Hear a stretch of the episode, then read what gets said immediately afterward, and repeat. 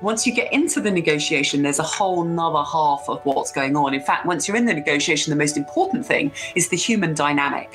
What's happening in the room, what's actually going on in people's minds, the mindsets, the behaviors, the relationships, the connections, the emotions, the beliefs, because that's what's got to shift. If you want to make, uh, you know, a, a move forward, if you want to kind of reach a new level of agreement, a new way to to kind of calm the situation or, or progress it in some way. You are listening to the Real Leaders Podcast, where leaders keep it real. I'm your host, Kevin Edwards, and those negotiation hacks come from Doctor Kath Bishop, former Olympic medalist turned conflict negotiator, who shares key pieces of advice from her new book, The Long Win. In today's episode, Bishop reveals the weight of pursuing external accolades, the mannerisms you should pay attention to during a negotiation, and the fallacy of how we measure our success. So, without further ado, ladies and gentlemen, please give it up for the real Doctor Kath Bishop. Enjoy. With that being said, let's dive into this interview today. Kath, what do you say? Yeah, let's go for it. All right, here we go. In five, four, three, two, and one. And welcome, everyone, to this episode of the Real Leaders Podcast. I'm your host, Kevin Edwards. Joining us today is Doctor Kath Bishop, Olympic medalist, conflict negotiator, and the author of the book, The Long Win. Doc, thanks for being with us today. Yeah, really good to be here. So I, I, I was telling you before the show, grew up in a family of rowers. They get everywhere. Tell us, how'd you get into rowing? I actually got into rowing at university, so quite late. Uh, I wasn't, so where I grew up, there were there were no rivers, not no rowing happening. And actually at university, I didn't really want to take it up because I thought it looked really full on and it involved early mornings, which I hadn't thought was what yes. I wanted to do at university. So I actually didn't initially sign up. But uh, I kind of got hooked in. Lots of my friends were doing it, having a real buzz, massive camaraderie. And, and actually somebody got injured and they sort of kind of said, would you just, you know, fill in, we need another person. Will you just fill in for a couple of weeks? Um, and that was the beginning. And I totally fell in love with the sport, with being on the water, with the kind of real close teamwork that's part of rowing. Now, explain to our audience who may not be familiar with the sport. Rowing is a difficult sport where you need tons of discipline and camaraderie. Explain to our audience kind of how, why you found enjoyment in rowing and, and maybe some of the obstacles that you ran into. So I always think rowing is the ultimate team sport. Of course, I'm a little biased, but when you get into a rowing boat, the thing I loved about it and that made it different from team sports I'd played at school, which I hadn't really got into at all. So if you're on a hockey pitch or a soccer pitch or a netball court or basketball court, you can sort of opt out a bit if you're not feeling confident or not kind of, you know, feeling that you're fitting in. And I definitely felt like that at school. But when you get in a rowing boat, you can't opt out. You know, it's actually really hard to even jump out into the river. And most of the time you don't want to do that because it's freezing cold. So you kind of opt in. And at that point, you you have to keep moving. Otherwise, the person in behind you will push their oar into your back. So you literally have to keep moving. And you have to think at the same time always, how can I do my best in a way that's going to help the people around me? So you can never completely focus on yourself because you have to be in time as much as you possible with those around you. So you've got those dual challenges of Of, you know, really always pushing yourself, but, you know, in, in the same frame, you're thinking about how can I do it in a way that enables us all to go as fast as we can together. And you also have that lovely sort of need to be very present, very mindful, thinking about how are people moving in the boat around me? How can I sense that? We're not actually physically tied together. So I need to sense that so that I'm in time with everyone mm. and that I'm in time with the water underneath the boat. So again, tuning into the water, moving underneath the hull. So that's why I love being on the river because it just takes me away from all of the challenges on land. Um, you know, it's hard physically. If you race at the Olympics, it's two thousand meters, you're in oxygen deficit from, you know, forty-five seconds in, your legs are screaming, full of lactic acid, uh, your lungs are, you know, absolutely kind of at their maximum, gasping to get air in. So it, it's a real tough physiological sport, um, but, you know, one that I absolutely loved. Now, how did you begin training for the Olympics? Like, what sparked the aspirations to become an Olympic athlete, to be and compete against some of the best in the world? So I loved the sport at university, and I got kind of better all the time. I got promoted into the next level. And when I left university, the coaches there said, you know, what are you going to do? And I was like, oh, I'm going to go and get a job. That's what you do after university. And they said, well, actually, you've got potential. This is where your scores are on the rowing machine. This is how you're performing. This is where your technique is. You've got potential. There's a big gap still to the Olympic squad. But we see that, you know, you're always improving. And this could be a possibility. And once somebody says that to you, then you've got to find out, haven't you, really? Um, in those days, there weren't really lots of talent pathways that exist now. So it was very much just, you know, finding a, a partner to train with, turning up to the national trials and gradually getting closer and closer and finding good coaches and, you know, just the hard grind of trying to close that gap. Um, and take my chances when they came. And when the trials came, you know, I just managed to sneak in uh, at the bottom of the Olympic squad and then work my way up within it. It's it's impressive, Kath, and, and just knowing how difficult that is, how much you have to be in physical shape and physical form to compete in something like that. It's an endurance sport, uh, the mental toughness that that takes. But oftentimes athletes' performance on the field is affected by things that are going off the field. What were some of the things that you learned during that process Uh, that you needed to do before the actual event so you could compete at the highest level?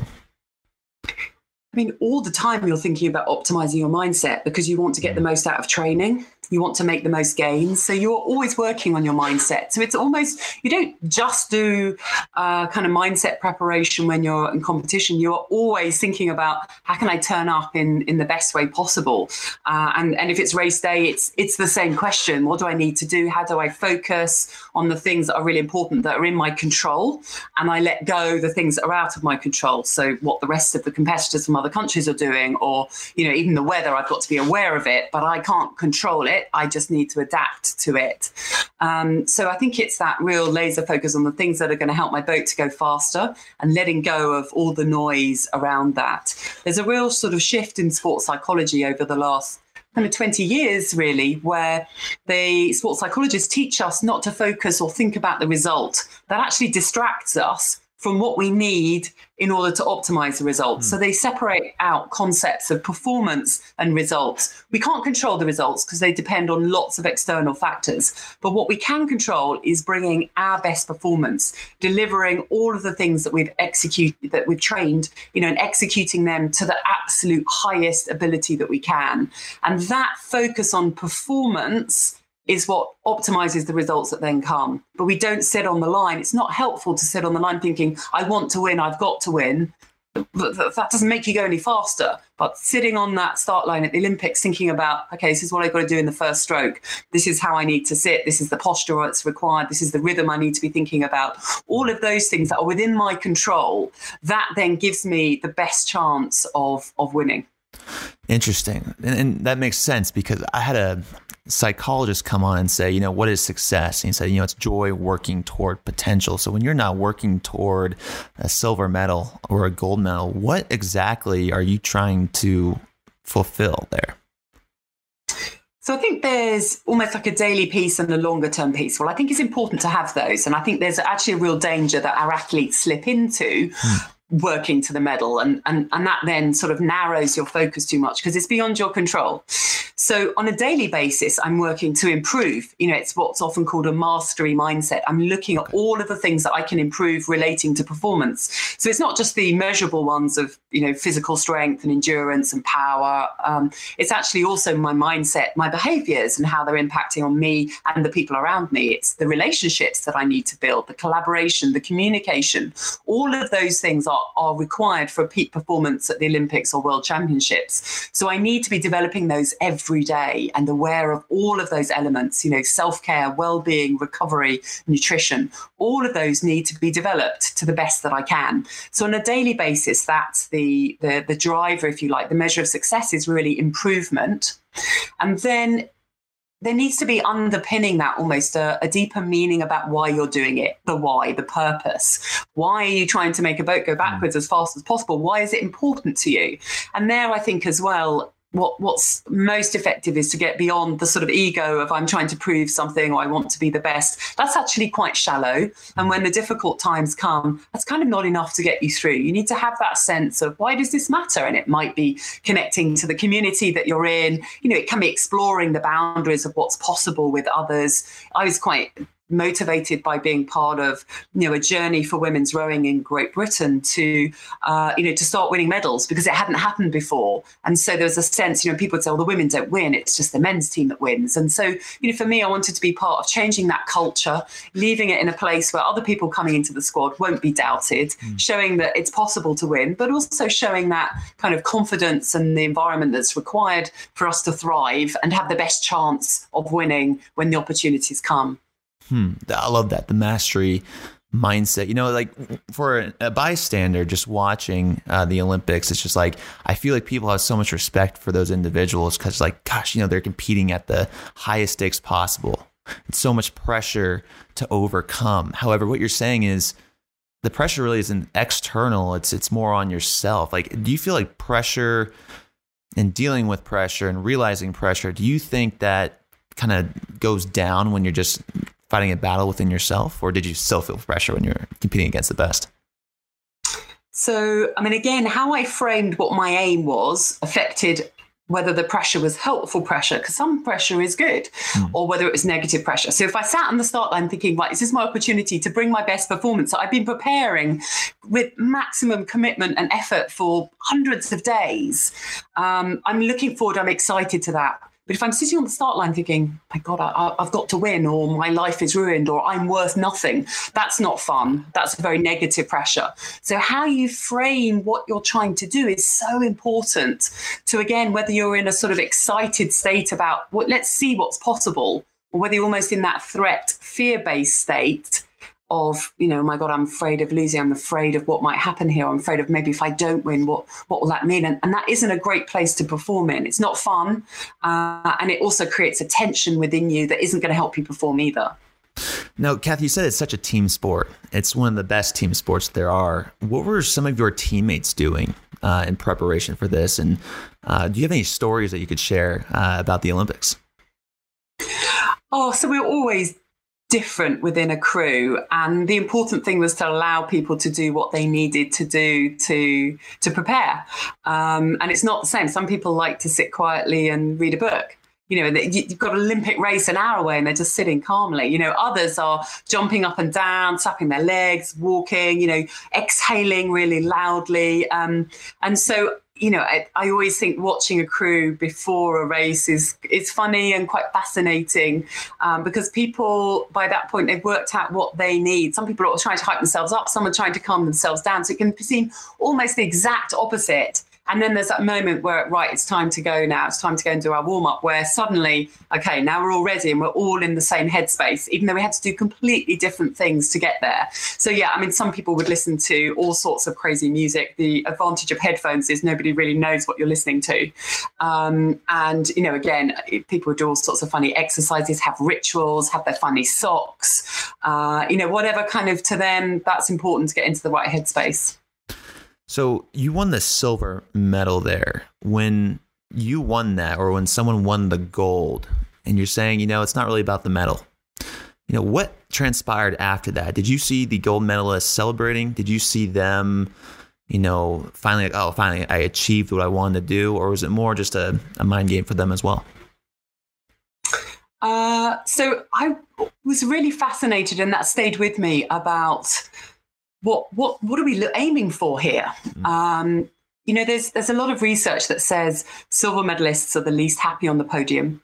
Um, gold medalists are kind of reasonably happy. Bronze medalists are often at least as happy as the gold medalists, if not more. Now, that's not logical, is it? it? Surely the gold medalists would be happiest, then the silver, then the bronze. But it's actually not about the color of the medal. It's about what your expectations are and what you're comparing yourself to. And the bronze medalist is looking at the person who came fourth, who actually you can't see anymore because they've nobody's watching them. They've gone back to put their boat away and go home, and they're in tears and, you know, feeling really sad. And they're going, you know, this is great. I'm on the podium. You know, I didn't finish fourth. Uh, the silver medalist is looking up thinking, oh, my God, I'm one off the, the result that, that our culture tells us. That's that's what all that counts. Our race plan is what do we require to do to win. No one has a race plan. This is what we need to do to become second. No, that doesn't exist in sport. Um, but interestingly, the gold medalists sometimes aren't that happy either. Now, that depends on expectations. Often when people are winning for the first time, or if it's a surprise, then they're really joyful because this is something kind of unexpected. We know it's a gain. But often if it's a favorite or somebody who's who's really kind of, you know, nailed on, it's got to be a gold or nothing else, then there can be this sense of, is that it? Mm. You know, sometimes the the what I call more old-fashioned sporting cultures, but they still exist, will have this mentality, it's a medal or nothing. And, you know, you can't be happy till you get on the gold medal step of the podium and nothing else counts. And, you know, you've got to be miserable along the way almost, and you must be miserable if you don't win. And and it's just not helpful, because actually the gold medalists then all think, like, this should be everlasting happiness forever and ever. And, and of course it isn't. You're the same person you were half an hour ago. Um, and unless that moment is connected to something that has a longer term meaning, you know, what do you take? What does the medal represent for you after that race? Actually, it can leave gold medalists quite flat. And we've seen all kinds of people coming out with stories of feeling unfulfilled, even when they've won. And this is what really drove me to write the book. I mean, you can go as far back as uh, you know, Mark Spitz, who won seven gold medals in, in Munich. And, and he never really managed to get his life together because he thought that winning would have an everlasting effect on his life. But it didn't. And he never really managed mm. to create a life after that. More recently, we've seen Michael Phelps. He did a documentary, The Weight of Gold, talking again about sort of almost the joylessness yeah. of some of his experiences where it's all about the medal. And so, you know, we see this time and time again. And when that happens, for me, we've got something wrong about how we've defined success, because it's about the medal, whereas it needs to be about what the medal represents. You don't carry your medal around, but what you carry around is the experience and the story of what you've gone through to to win that. And that's the powerful thing you take with you. So it's not whether I won silver or gold or bronze. It's actually what was the experience I had on the way that I take with me into the next race or into the next part of my life. That's what really counts. I'm here. I'm here now. The long win. It just hit me like a, a ton of bricks. The purpose of the book, The Long Win. Now, when it comes to expectations, though, like you said, bronze medalist is much more happy on the podium, and the silver medalist, not so much. And the gold medalist, obviously, it's not going to you know, bring fulfillment. So when it comes to expectations of yourself, what advice do you give to people? That's where we need to have not defined success or our expectations in something that's short-term and, and shallow. I mean, a moment crossing a line, a moment on a podium. Actually, we need to think about what are the things that last? What's that purpose, that underlying sense of what really matters? We've got to connect to that. And again, this mastery mindset, we're, we're always learning wherever we come, whether we finish first or last. There's always things we can continue to learn. And that gives you a, a consistency, a constancy about how life goes on after all of these milestones, whether it's winning the medal in sport, getting your grades in school, hitting your targets in business. These are just moments in time. And if we hang everything on them, then they end up being quite, quite empty. So we need to connect with the why. Why am I doing this? What's the purpose? And what's the contribution that this makes beyond myself? How does it affect others around me? And that, that might be, you know, literally just a family or, or, or your team, or it might be your community, or it might even be on a bigger scale than that. But actually, what? Why is this important beyond, way beyond your ego? So advice then to athletes who maybe had that dream or vision to become the best. What advice would you give to them in terms of, you know, before they go on that journey and get all the publicity, all the media, all the awards, the accolades? What advice would you give to them? To know why it matters to be the best, to have that sense of a deeper meaning, to know what are you gaining if you don't become the best, because that's out of your control. You might be at the time that there's another global incredible legend or Usain Bolt type turns up in your sport, so maybe you'll be number two. But actually, what's the bigger gain from this that you'll take after your sporting career, because it won't last forever? Mm. Uh, you know, why why is this important? And when I, you know, after initially not being successful in the early part of my career, this culture started to shift. And when I came back to the to do my third Olympics where I won a medal, the, the psychologist said to me before I started, he said, what are you going to gain from going to another Olympics if you don't win a medal? And that's a great conversation because it opened up all of the skills, all of the things that I would learn that would be useful in my diplomatic career and in the business work I do now and coaching. Actually, you know, understanding pressure, understanding how to work under pressure with others around me, being part of a team, developing really meaningful friendships, going through all sorts of adversity. Those are things that I was gaining, developing every day that I was going to take away with me. Of course, I, st- I didn't want to win the medal less, but it situated the medal within a framework of things that were lasting and that actually gave me the best chance of getting that medal as well. Uh, fascinating. Now let's let's transition to that then. Uh, did like the British intelligence come and the Secret Service come to you and say, "Hey, uh, Kath, uh, you're really good dealing with uh, and managing pressure"? Like, how did you get into conflict negotiation?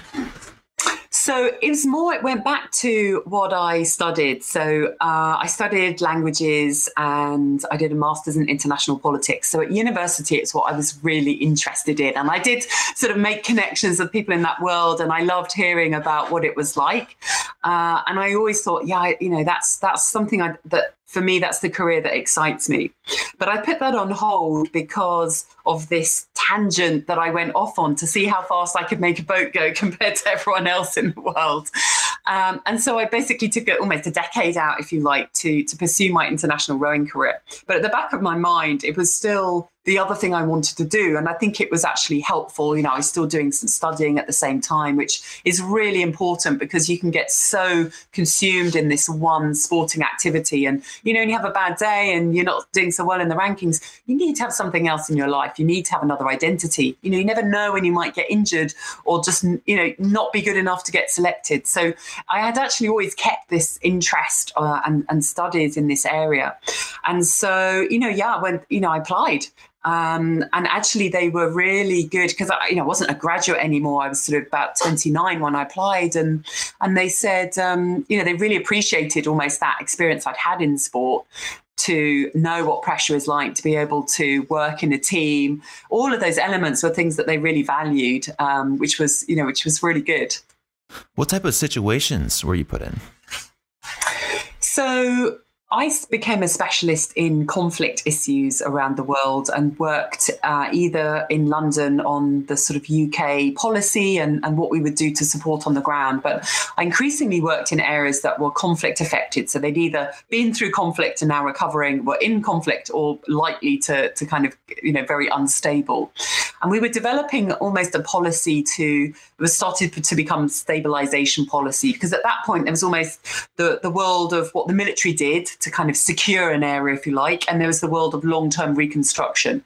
But there wasn't, there was this sort of gap in the middle that when things are really fragile, you have to get things in place. You have to make sure that people have got ele- enough electricity in the day to, to, to get their basic needs. You need to make sure that there's running water, you know, and sometimes you need some very temporary solutions before you can get the long-term um, reconstruction going. And you know, you often need a lot of political work, a lot of civilian know-how. Mm. And so I was part of an increase of bringing in civilians to, you know, add to the work that the military doing and, and that the sort of long-term reconstruction piece we're doing to support situations in Iraq, in Afghanistan.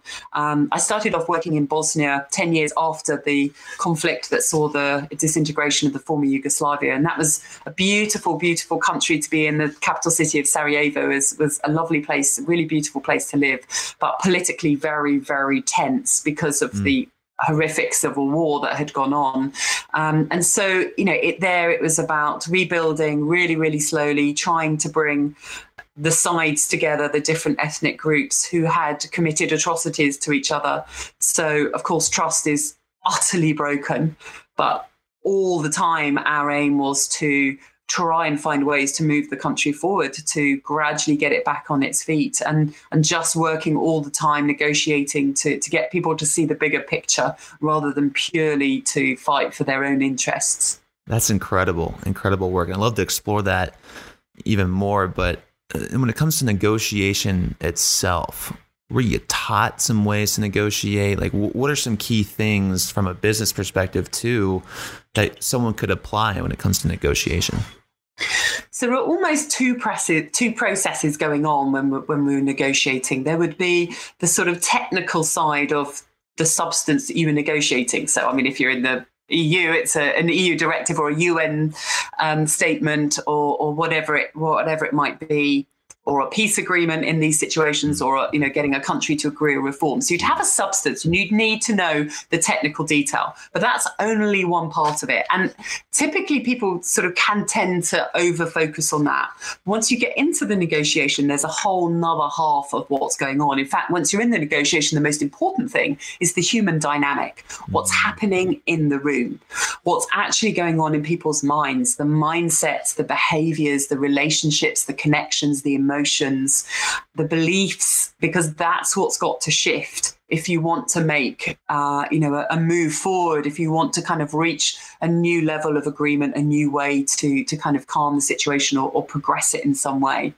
And so when we're working in negotiating teams, we would, again, we'd be looking at what's happening on the substance, but then, you know, every time we had a break or a check, you would be thinking about what are we, what are we hearing in the room? You know, in, each of us, say if we're in a team of five, we'd be picking up different things. Mm. Um, so, you know, that kind of listening skill of what isn't being said, or, you know, there was a reaction here when we said this. Mm. You know, do they really understand what we want? Do we understand what they want? Because, again, often we come with assumptions that this is what they always want. You know, the Americans always want this, the Brits mm. want this, the Germans want this, you know, and we can often bring assumptions. But did they actually say that? That's what they said, but maybe they something's shifted. So there's a lot of this checking what people really mean. Of course, you've got language issues going on, so it's really important. You know, and also that sense of, um, you know, are, are they on board? What can we do? How can we support others? So, you know, our biggest influencing tool was always listening. And that was something that was, you know, we, we learned about both in training, but also in practice from talking to, to experienced negotiators, that you will never persuade people because you've got the best answer. Mm. It doesn't work like that. Right. You need to understand the world from their perspective and understand how that might connect with what you want and how you might link those things up. But just kind of shoving your best idea at them louder and louder is, is going to push them further away. So finding out more, because again, people initially will say, you know, this is what we think, but actually it's not what they really think. So you've got to peel off the layers mm. to, you know, well, yeah, well, what else? And what if this happened? And, and just exploring, yeah, that's sort of peeling back. So a lot of our work, it, you know, it's hours and hours and hours of just understanding what people really care about, not the first thing they say, what they say after twelve hours of negotiation or twelve days or twelve weeks. What are they going to care about then? You know, the quicker you can understand that, the more you can sort of realize, well, look, th- these are the possible solutions we might get to. Um, it was also a very creative process. So it was it was always about how can we find alternatives? You know, you quickly get to a place, okay, that's not going to work, so we can't keep doing this. Mm. So how, how, how can we go around it? What, what else? How can we slightly frame it differently or come at it from a different angle? Or how have things been done before? And so you're always searching for, you know, a new angle on something that's been discussed potentially for, for decades or centuries. But we're always like, what's that? How can we do it slightly differently that people will buy into, or that will just let us explore something and find something we've got in common when we're really aware that we've got lots of things that we don't have in common. Mm, incredible. It's so interesting. Now, when it comes to like the human dynamic, like when you said it's the most important, being in that room, like, how focused are you on actually getting to know the person, like where they come from? Very much so. Mm. I can remember before I went on my first posting to Sarajevo, I had this conversation, this meeting with a very wise and very eminent, very experienced ambassador. And he'd worked a lot, lot in that part of the world. And I thought he was going to give me, um, you know, a, a sort of geopolitical lecture about the history of, of the countries in the Balkans. But, but he didn't. He said, the most important thing is that you connect with people that you come across. And he said, there's sort of three tips. This is what I always think about. You know, you'll always think you have what you haven't got anything in common with them. And from the outside, it might look like that. But your job as the diplomat is to find something. And he said, first of all, find out who they are beyond the job title. So it doesn't matter if they're a prime minister or a president or a senior diplomat or, or a taxi driver. You know, actually, what gets them out of bed in the morning? What do they really care about? What else have they done in their background that you might not obviously know? Um, you know, again, all sorts of interesting people end up as taxi drivers. As, you know, in the U K, I find that as much as when I was working as a diplomat. So, you know, don't make assumptions about people. And I think in business, we often have these titles of executive this, chief executive that, but mm. it doesn't tell you really what they're interested in. So that's what you've got to try and find out. The second thing then is, is to listen more than you speak. That's the way you start to find out that stuff. Not just to listen to the first thing, but basically the longer you give somebody, the deeper they'll go. Uh, and and then, you know, the third thing was find something you've got in common and build on it. Mm. It's it's great advice, and, and definitely something that a business owner or just anyone in general can take and put into their repertoire. Um, now, when it comes to like preconceptions and like labeling, it's it's kind of it's really dangerous. Not just what's happening in society, but in a room, in a conversation, like. How do you get past like your own preconceptions of you're straight, she's gay, like, you know, you're black, you're white? Like, how do you get past, uh, you know, something that's been, you know, maybe with us biologically for, for hundreds of years? Yeah, well, this is a huge kind of topic, isn't it, at the moment in all our societies? Uh, listening, really listening, um, and hearing the stories, I think. You know, stories are really powerful for social change. And I loved hearing people's stories, um, you know, of how they grew up, you know, and the sort of challenges they might have had, the stories about what it was like in the war, the kind of reality of what they went through that gave me an idea of why they're saying the things they're saying. So they might seem to be really hostile. They might seem to be really, you know, un- unhelpful, but it really is useful to understand why do they see the world like that. So again, it's enabling people to, to tell their own story and not you putting a story on them. So yeah, challenging the own, your own assumptions, the filters you're putting, and, you know, and, and, and putting that aside and thinking, well, who else are they? What else do I not yet know about somebody? You know, what, how, how can I, and again, there's actually a brilliant sort of Abraham Lincoln phrase that I love where he said, I don't like that man. I must get to know him more. Ah. You know, when we have that instant of meeting someone, you think, oh, the chemistry's not, or they're not like me, or, you know, actually that's the moment to think, well, they're going to really add something because they see the world in a different way from me. And actually just let me listen, not judge them, not feel defensive.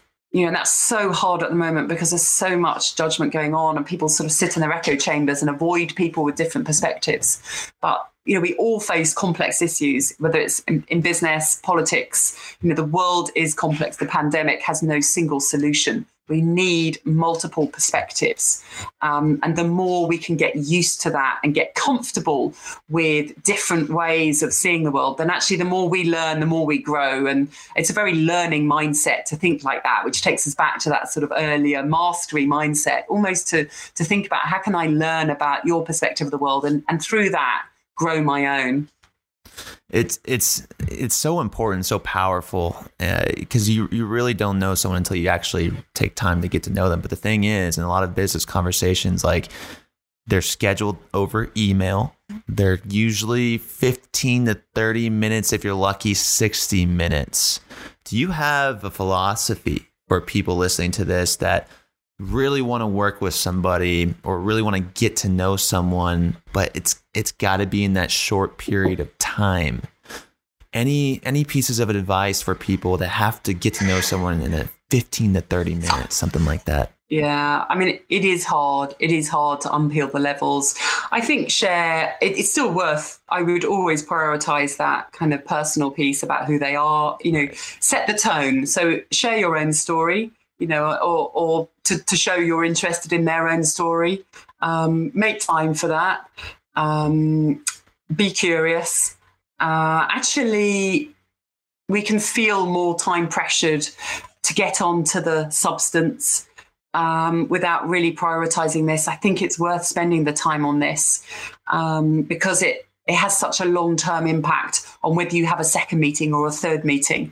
It enables you to discuss the difficult issues that will come up, the negotiation bit, because you have a connection. You have a reason to come back if you don't agree, first of all.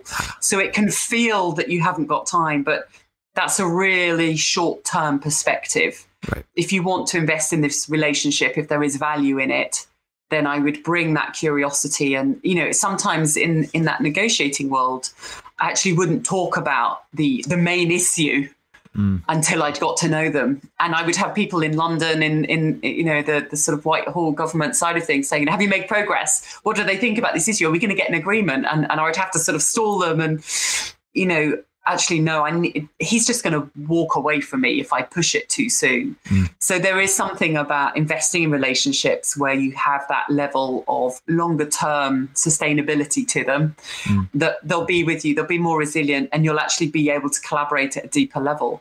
So, you know, is it worth just chucking that away to try and get a quick win today that, you know, then you can't go back to that relationship necessarily. You haven't really explored what's possible, and they probably won't do you a favor if you need one in the future either. So don't get trapped into that thinking.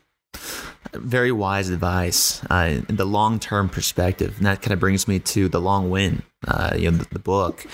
You know, you, you go from, you know, college athlete to rower, um, you know, competing against some of the best, and the conflict negotiation, continually, you know, refining your, your process, your method. Um, and then now you write this book. What caused you to write this book, and, and what are your hopes to that you want to get from it?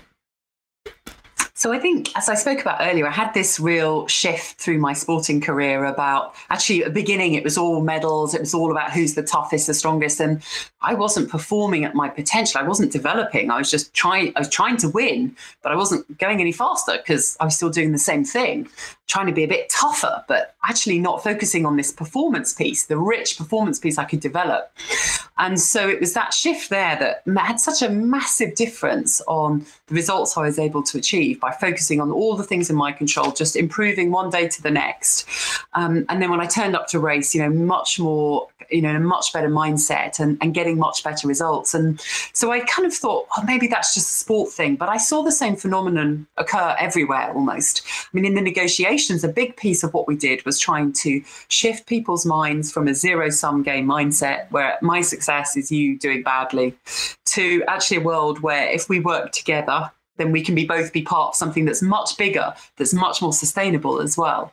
So again, there was this sense of how we frame success has a big impact on actually whether we're able to explore our potential or not.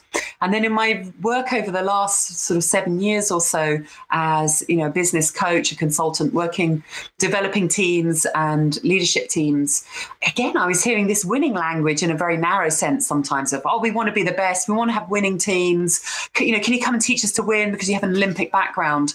And I'd be saying, well, why do you want to win? Why do you deserve to win? And if you are number one in your sector, what are you going to do with the responsibility that comes with that? How are you going to make your sector, the world, your communities a better place? And there wasn't always much of a narrative there. Hmm. And at the same time, there would be challenges in terms of they would tell me, oh, you know, performance is lower, productivity is lower, people don't seem to be engaged, yet we're trying to win.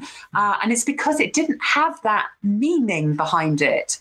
Why do you want to win? What's the purpose piece? Why it's important, why it's going to make a difference, why it kind of really matters, and that people can relate their work to that. Because actually being number one doesn't mean anything to most people in the company. They can't really connect with that. They're not going to gain from that. They're not going to be the ones who are seen as being number one. It's quite empty. And it also potentially happens on a day, and then what?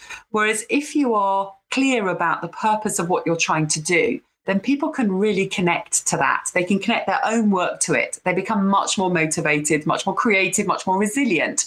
If we focus on this intrinsic motivation, so purpose and autonomy and that mastery mindset that we spoke about, rather than external rewards, you know, just hitting targets and bonuses and, and those sorts of things that a lot of our systems really emphasize, that actually limits our motivation. It keeps it at a much less, uh, much more shallow level. So I just saw this phenomenon occurring again and again, this obsession with trying to win that actually created behaviors and ways of thinking that was holding people back. Hmm. So, you know, it's been in my head going around for, for, for some years. And, and that's really, I wanted to make sense of my own sporting experience, connect it to the diplomatic world, the political world. You know, also I could see it now as a parent in the educational world where it's all about getting grades without actually preparing our children to be leaders of the future, to face uncertainty. Mm. You know, if ever there was a time where what's important is how we manage uncertainty, not whether we get ten out of ten in our multiplication tables. So, you know, I think there's such a need to shift because of the times we live in, the complex issues we face, where there are no single answers to environmental change, inequality, or global health. I love it. I love the the perspective, the concepts that you bring to the table there. Now, I have a lot of questions on that. The first one is this, though, around education. Like it, we're, we grow up in a measurement system. You get an A, you get a B, you get a C, and that kind of labels you as a student. But yet, mm-hmm. I think there's a survey of fourteen hundred millionaires in the United States, and the average G P A in their college was two point nine.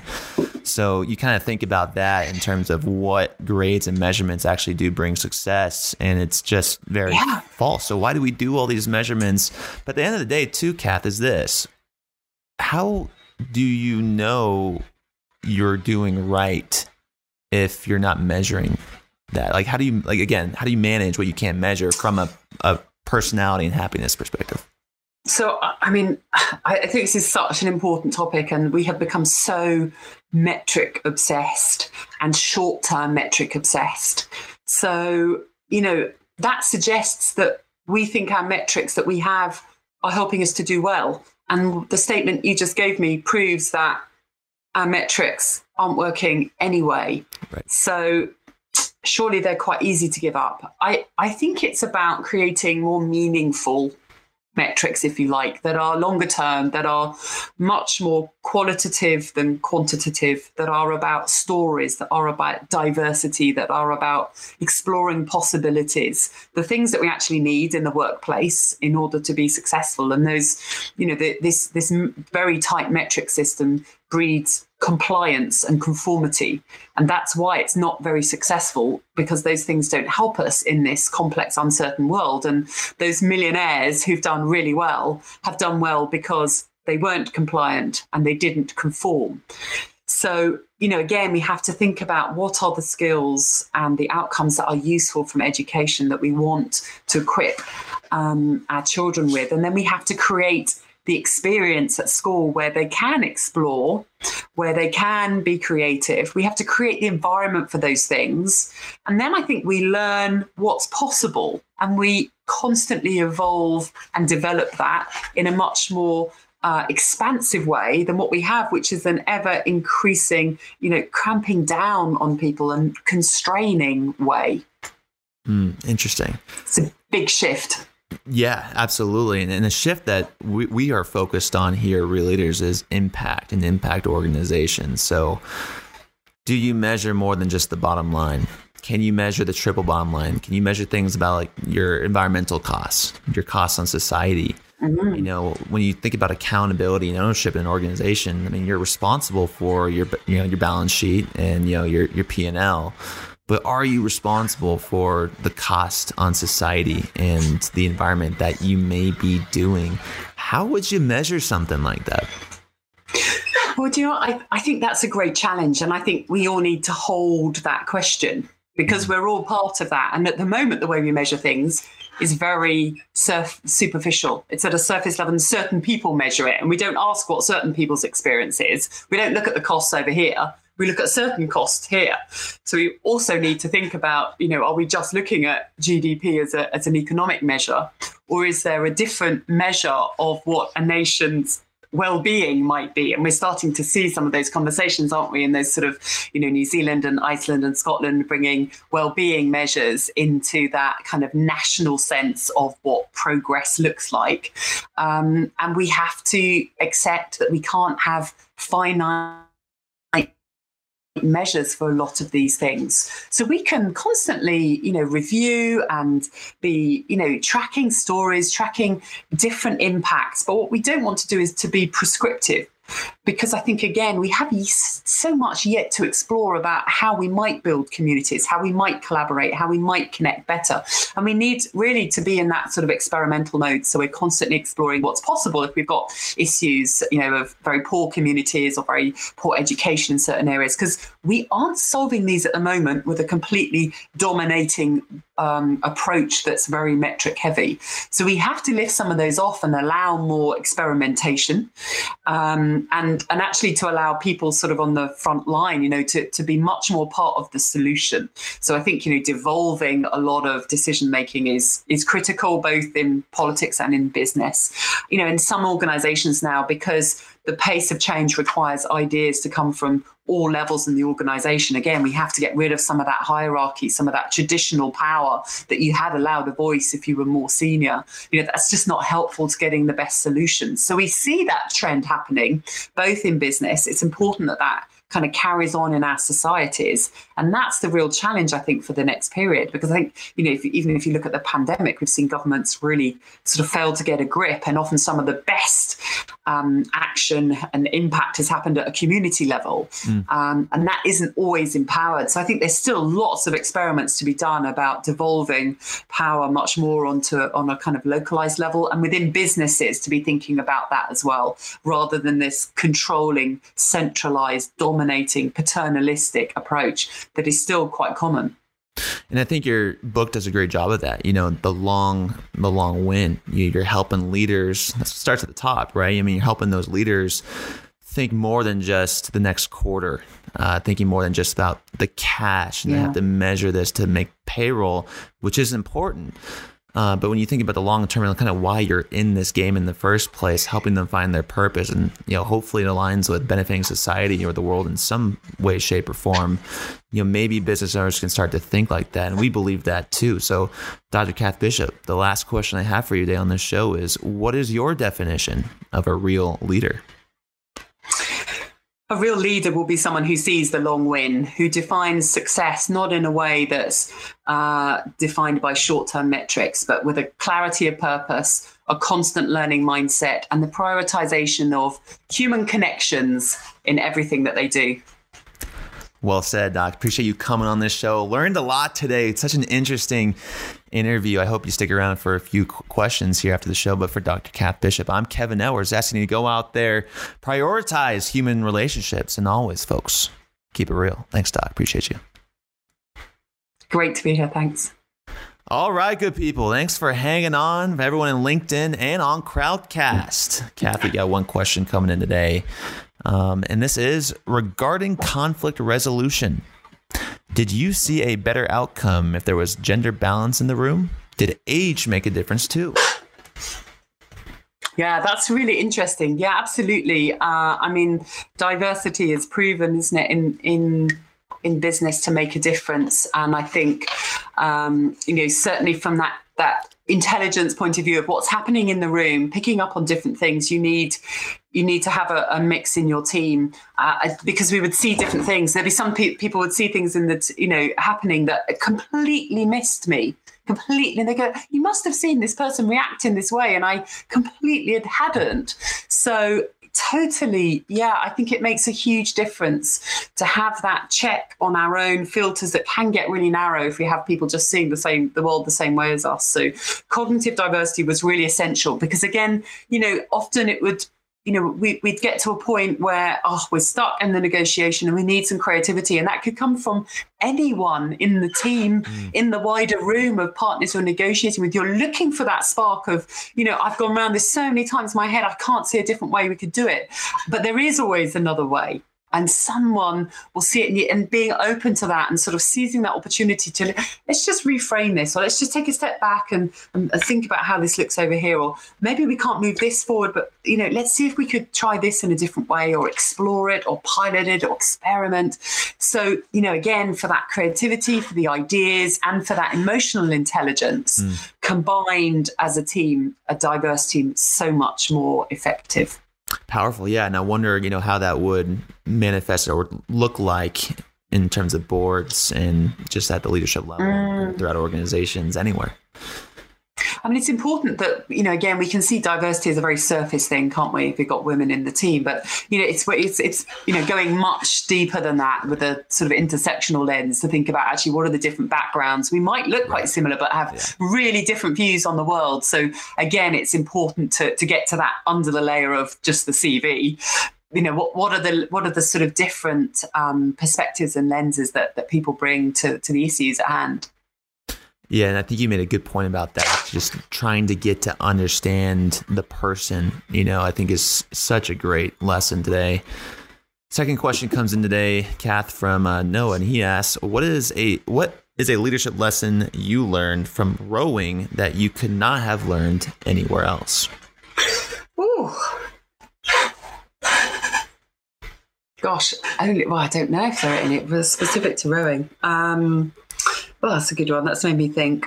Um,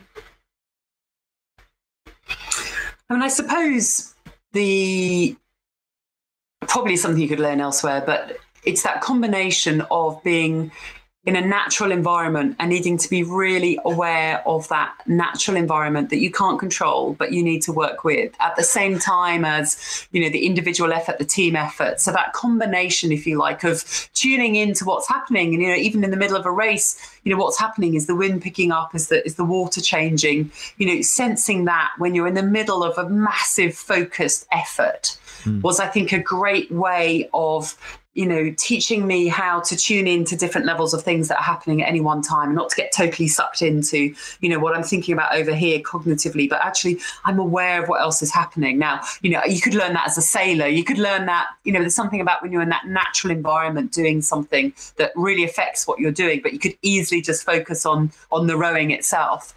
Um, and so I think, you know, that's something that that really has helped me to, you know, tune in and have those sort of antenna about what else is going on in this environment, even though I'm focusing on something here um, that I think has been really useful. Oh, it made me think that question. That's a great answer. And it makes a lot of sense because, you know, like you said, rowing is an early sport. And my father and stepmom, like they'd get up every morning at like five thirty or six or something like that just to go row every single morning. And it just made no sense to me when growing up. And then I got into surfing and I was like, oh, now I get it. Being outside yeah. in those conditions, like yeah. it's, a, it's almost addicting. It is. And, and every day is different. And you must find that because surfing, you know, again, oh, yeah, every day it's going to be different. It's going to, and, and that's, that I think is a really useful skill in this world that is volatile, where we don't know what's happening every day. Those are the skills that I think would be much more useful to be included in education. That, you know, some of those skills I think are most helpful to us in our jobs, things that we learn through sport, through activities, through being, you know, in, in, in a natural environment that we cannot control and that we need to be aware of and respect and work with and understand and just tune into. I think that's so important and, and would be so helpful to, to leaders at this time. Yeah, Kath, just a personal question. Like, what was the hardest race you participated in? Um, yeah, they were all, they all hurt. Uh, yeah. I, you know, I think the hardest race in my second Olympics, we were not going well. We'd had a series of problems. You know, there was a kind of breakdown of communication with the coach and the squad, and we'd had a tough time and we'd kind of burnt ourselves out really. So, you know, to, to kind of be in a race and finish ninth at a place that you've dreamt about winning in was, I feel like that was the hardest. You know, I pulled harder in that race than any other race. I tried harder than in any of the races that I won medals in subsequently, you know, um, and that was just tough. I mean, I think it was a really important lesson that you can try really hard and be really committed and, and have talent and potential and, and it might not happen. Um, and actually that's okay. Shit happens, you know, that's okay.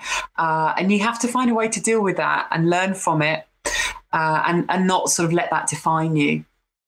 Powerful messages throughout this entire podcast, Kathy. Thank you so much for coming on and thank you for all the work that you do, the experiences that you share today. Hopefully we can all learn a thing or two and apply them to the our everyday lives. Um, also, folks, Kath put in her links to her book at kath bishop dot com as well as on Amazon if you want to check out her book, The Long Win. Any last words, Kath, for our audience listening to this today where they can find more information about the book or anything about you? Yeah, so uh, I'm on Twitter at the Kath Bishop. I'm on Instagram, Kath underline Bishop. Uh, I'm on LinkedIn, so please link in uh, if you've enjoyed this chat. Yeah, my website is kath bishop dot com. And, you know, yeah, I'd, I'd love you if you read the book and it resonates, then, you know, let me know, drop me a line. Um, but otherwise, you know, this, the, the thing that's been so wonderful about the book is it's come into this space that, that none of us really imagined would be here a, a year ago. Or, um, sure. We are really being forced to reevaluate what matters. And that's why I think it's so important to think about what your long win is for you. How would you define success at a time when we've really got an opportunity to step back and think, actually, what, what are the things that really matter to me? So folks, if you want to share this episode with anyone else, it will be edited and published next Wednesday. That's right, next Wednesday on the Real Leaders Podcast. Should be a link flying in here shortly about where you can subscribe to that podcast to make sure that you are notified of its release. Thank you all for being here. Kath, incredible conversation today. I told you it'd go short. I know it was a long one. I told you it'd go short. Feel it. Feel like it's only been ten minutes speaking with you, so I appreciate you coming on halfway across the world. And for everyone else, always keep it real. Thanks, Kath. Great, thanks. And thank you, good people, for hanging on to this episode of the Real Leaders Podcast with Doctor Kath Bishop. We hope you enjoyed it as much as we did. And folks, you got a little sneak peek of what it's like to be involved in a live episode. And I don't want you to miss the next one. Just go online to real leaders dot com, go to our podcast channel, and you will see all of our upcoming episodes throughout the month and the following. Also, folks, if you want to send me an email, let me know what you think of the podcast, who you want on the show, or if you want to come on the show. Email me. I read all of them and respond to all of them personally at b e at real dash leaders dot com. That's b at real dash leaders dot com. Lastly, I would appreciate it if you could leave us a review. That's right. If you're an Apple Podcast, scroll all the way down to the bottom on our channel and rate and review the show. It means the world to us. And trust me, folks, I read all of them. All right. That's it for me. Thanks for being a real leader. And stay tuned for the next episode.